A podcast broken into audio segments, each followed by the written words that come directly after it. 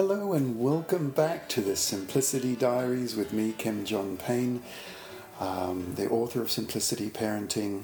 Uh, this week, uh, I've been uh, f- finally emerging from um, doing many, many uh, talks in schools, community groups, parent groups about how to parent in a time of, of health and, and social crisis. Um, so forgive me for not getting a podcast out a little earlier on this. I've been very, very busy speaking directly um, with with people about this, both in my private counselling practice, but also in the in the schools and community groups that are addressing and struggling with this. And I've learned a lot, listened a lot, thought a lot, like us all, um, about the times that we're living in.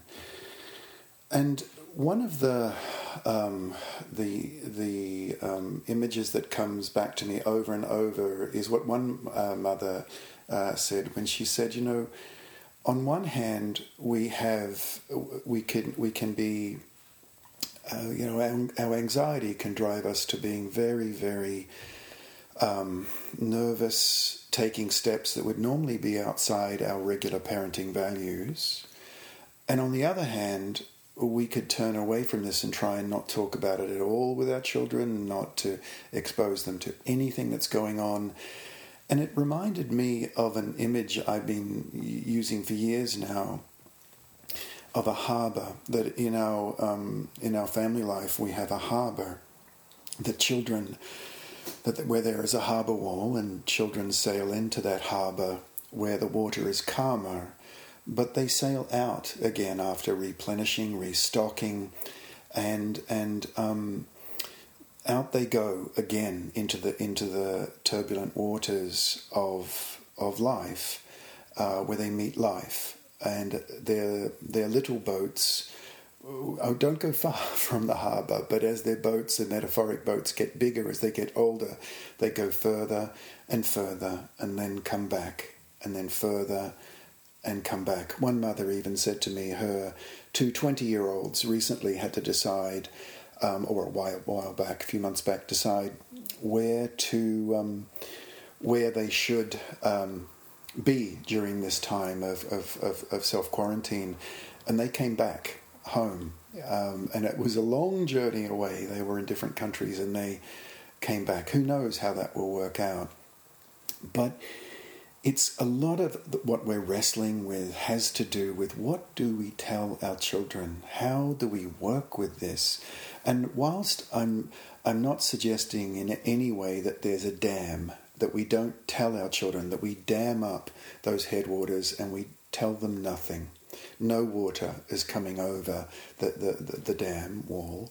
On the other hand, of course, none of us want to throw our children into super stormy waters where they just can't navigate, can't make sense of it, and feel um, very uh, unsafe and um, very stressed. So, what is the middle path? This is something that another um, dear mother said. You know, what is the middle course, the middle path in this? And for me, that middle path is the is this metaphor that that I certainly have tried to live out for years with my own children of of preparing them for going out into the world. They go out. The harbour wall is not a gate. It's there's an opening and out they go. But as much as possible to have them go out prepared for what they meet with um, a developmental sensitivity as to as to what to tell them, how much to tell them, and how soon. There's there's of course, the health crisis we're facing and the social crisis, the social crisis born of institutional and long term embedded racism. And when our children are almost inevitably hearing about this, but even if they don't hear about it, how can we prepare them? Because the way I see it, and, and please, this is just, of course, one person's opinion but I do not feel that children are colorblind.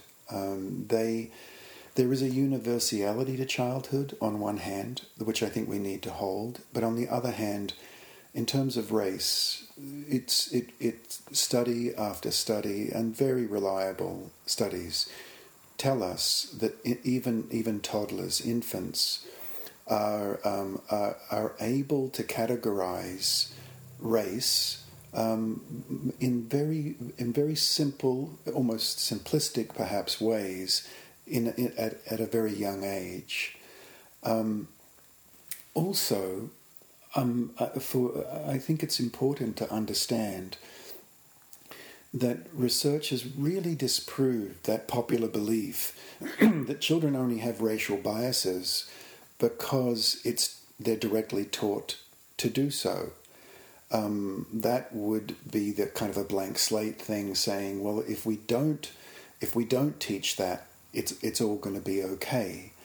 Um, the other thought that um, has challenged me for years, or reality really, is that children's racial beliefs are, are really not not only and not reliably related to that of their parents. I mean, we may think that um, because we are not racist, anti racist, that our children will grow up that way.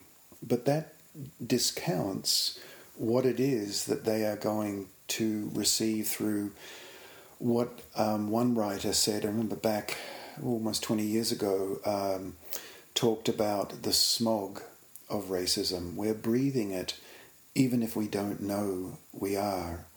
And so, on one hand, it's very important that children will model themselves on our attitudes, on how, on what we do and what we say, and the stands that we take.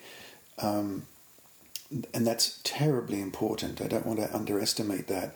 But there's also a social aspect which they are bound to pick up. Otherwise, um, perhaps not directly related, but but interesting to consider that children, um, you know, of second generation um, folk that come to uh, perhaps an English speaking country can speak with a perfect American English, whatever um, accent in, in, in, in an English speaking country, whilst their parents speak with a strong accent. In other words, they're picking up social influence.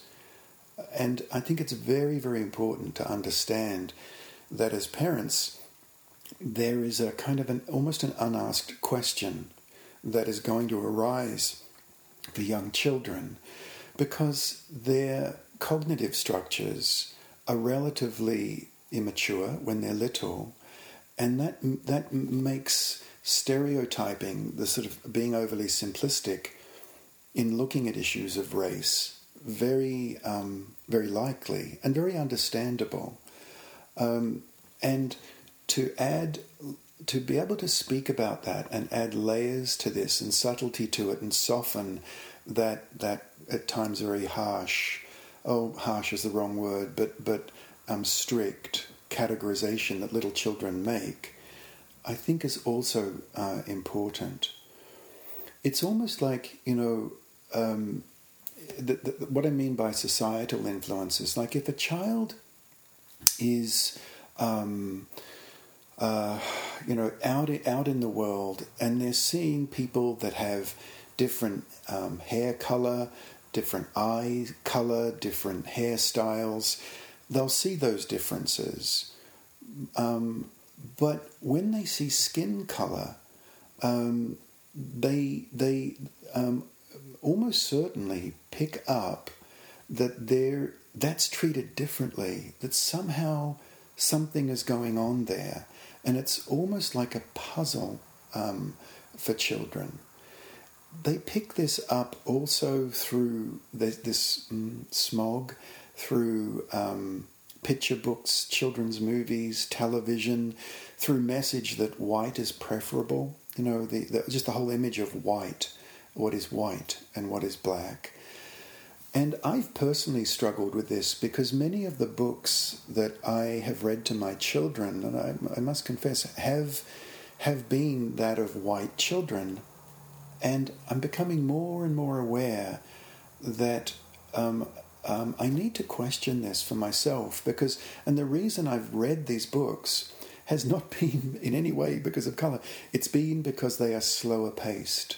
It's been because they're from an earlier time in the 50s, 60s, 70s. But in the 50s, 60s, and 70s, many black authors, brown authors couldn't get their books published. So, a special little request to listeners of this podcast if you know of a minority writers, minority in the US, or African, Asian, people of color who have written beautiful but slow paced books. I'm a big fan of books that are a little slower for young children to absorb. If you know of any, please let us know. Um, um, get in touch, let us know, and we'll post those because I'm on the hunt for that, very much on the hunt. The, the process that I'm talking about um, even back in the 90s, was called racial um, socialization. And many um, parents of color would socialize their children and, and, and teach them how to filter out um, racial slurs against them. But I think we can do that as majority. If you're a uh, if you're a majority parent, if you're a white parent listening to this, I know firsthand that we can do this as well as when, um, but not so much to filter out, but to filter in and teach a majority child, a, a Caucasian white child, that when they hear a racial slur, to stand up, to step in, to invite the, that child to join their lunch table, to invite that child to be a part of.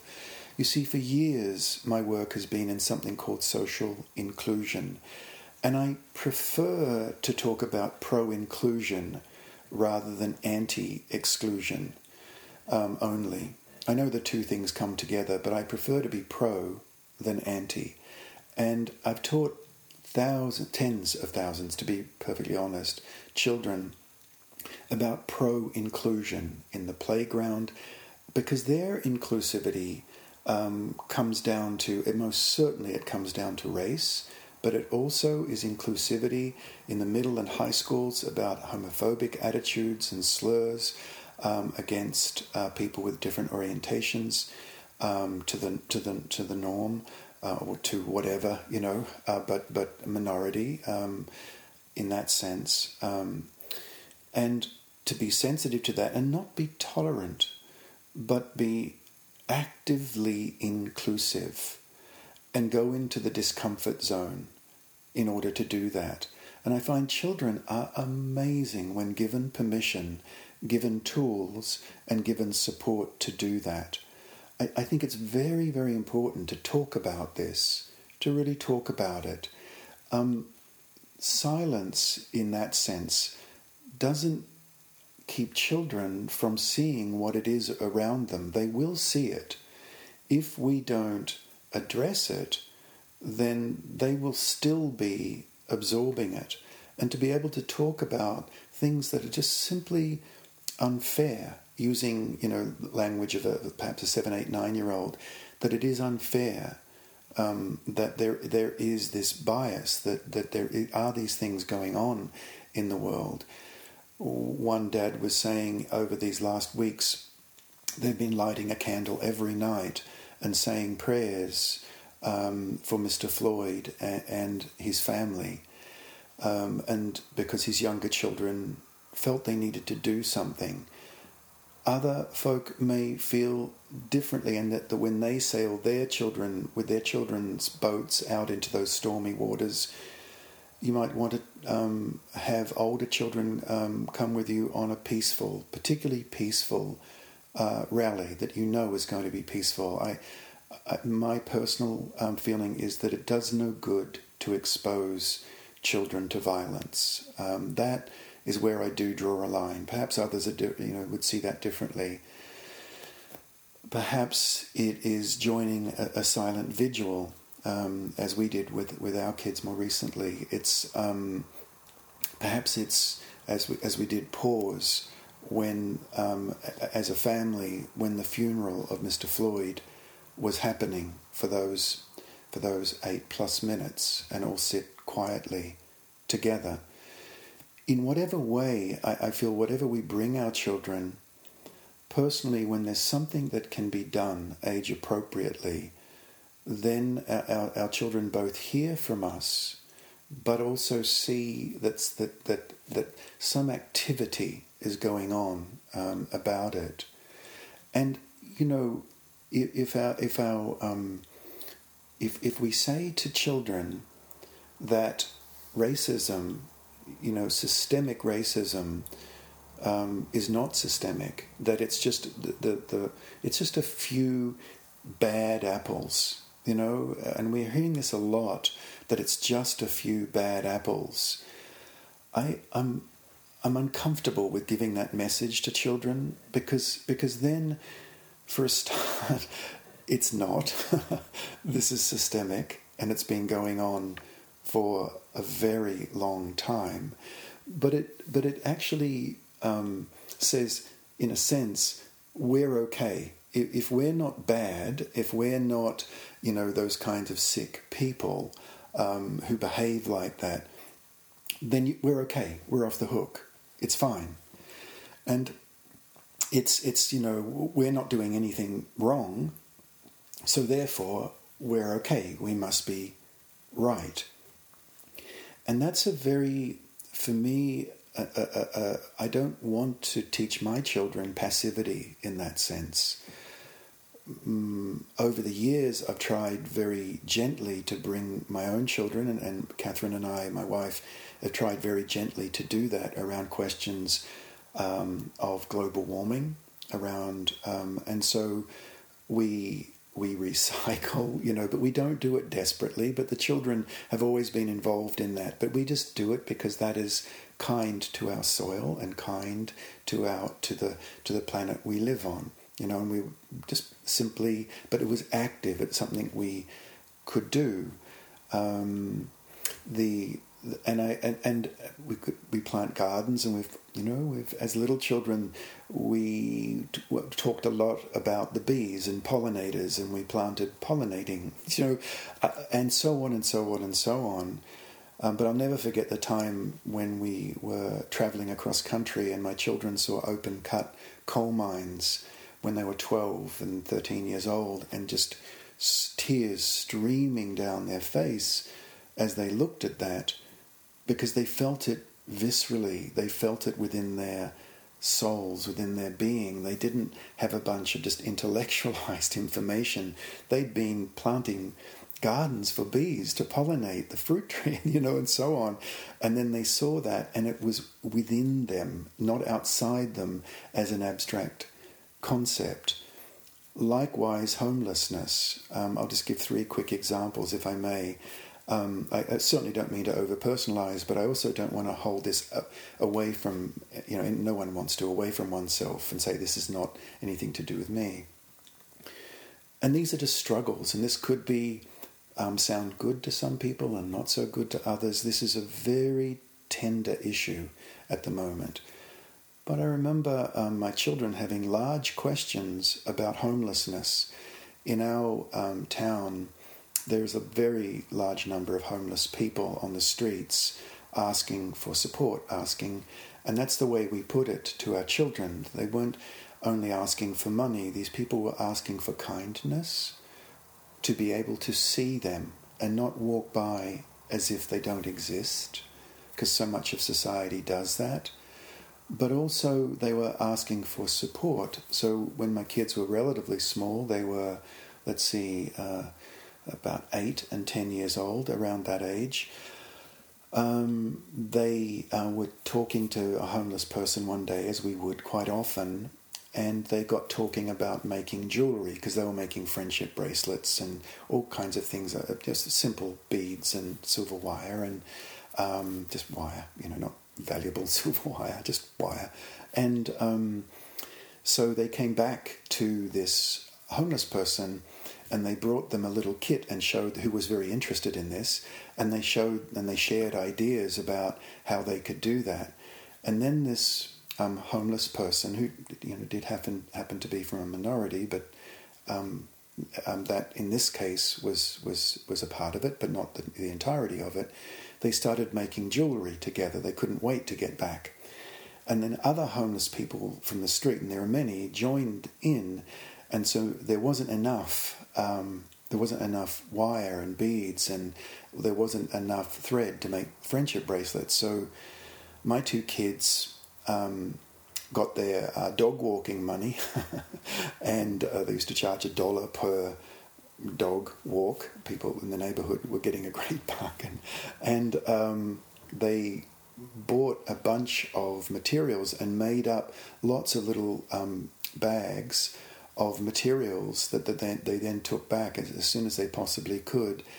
Uh, for everyone to be able to do this and then be able to sell. Um, and a number of those people started making friendship bracelets, making jewelry, and and and the girls really thought of them as their friends. Actually, my kids thought of them as people they knew that they would see. Now that might not be the right solution for everyone, but it was meaningful, very meaningful um, to to my children.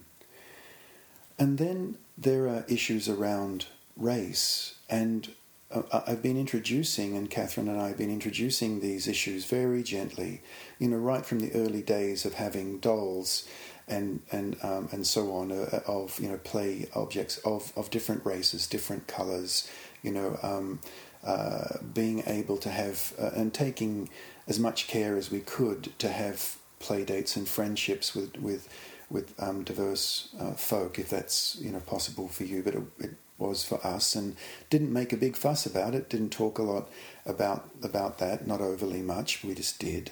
Um, we also made a, a, a, point of the donations and, and so on and so on and so on. But where that where that led, um, and that would there would be as they grew, very often questions and conversations at the dinner table about unfairness, injustice, injustice, what we could do about it, why it happened, about how it wasn't just a few bad apples, but this was um, something that was just with us all and we needed to stand against.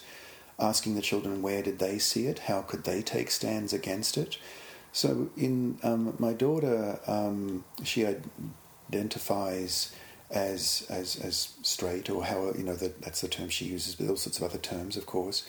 But she became the um, the coordinator and leader um, of her Spectrum group, um, the LGBTQIA plus group in in her school, and attended many conferences, many marches, many demonstrations about LGBTQ rights, and then decided at 16 to um, try to get an internship with the ACLU in their immigrant rights department. And she would be at 16, 17 years old, right in the teeth of ICE raids, supporting mothers, supporting children, doing whatever she could. Right as the raid in, uh, was going on, in the aftermath of it, they would race in cars, go there, and she worked um, and, and continues to. She's 18 now and continues to work with the ACLU. But the the interesting point is that that kind of activism gently came about, gently, gently, gently uh, came about. My older daughter, for example, is now very active in the permacultural movement and she sees ecology as where she can make a stand. Now, uh, who knows where our kids make stands? Some of them are more obvious, some of them are not. But it's this, and I wanted to give those examples and not over personalize, but give those examples. Some of you may feel that that is not the right thing to have done, others, yes, it was. But essentially, I, am I'm hoping we can all hold back judgment of each other because this is this is a conundrum that we're all trying to work out. But to do nothing is is on one hand not an option, but to overwhelm our children with too much too soon is also not another option. Uh, I feel many of um, white parents that I've been speaking to, and I am a white male um, have been saying it doesn't feel right to have our children be safe and be secure and have um, people, children of colour and families of colour, not be safe and secure. And I totally get that that that feeling uh, when I when I personally experience that. This may not be the case for others, but for me, I can trace that back to feeling somewhat of um, priv- shame born of privilege. And there's a question, you know, should should I not have my own child feel secure in that because other children don't have that privilege? It's a very delicate question. But the world does not need more traumatized people. It needs children who are going to grow up and take that on. And through the simplicity parenting movement over the years, and all the people listening to this, you, you dear simplifiers, we've been trying to go through these these famous four layers of simplicity of having our, our homes decluttered. But what that means when you really look at what decluttering is, is it's not buying in to materialism. It's not buying in to essentially white dominated marketing practices trying to sell our families and our kids stuff that we don't need. It doesn't take any money to not buy more toys and books. And that's available to anyone, any race, any color, any socioeconomic stat standing.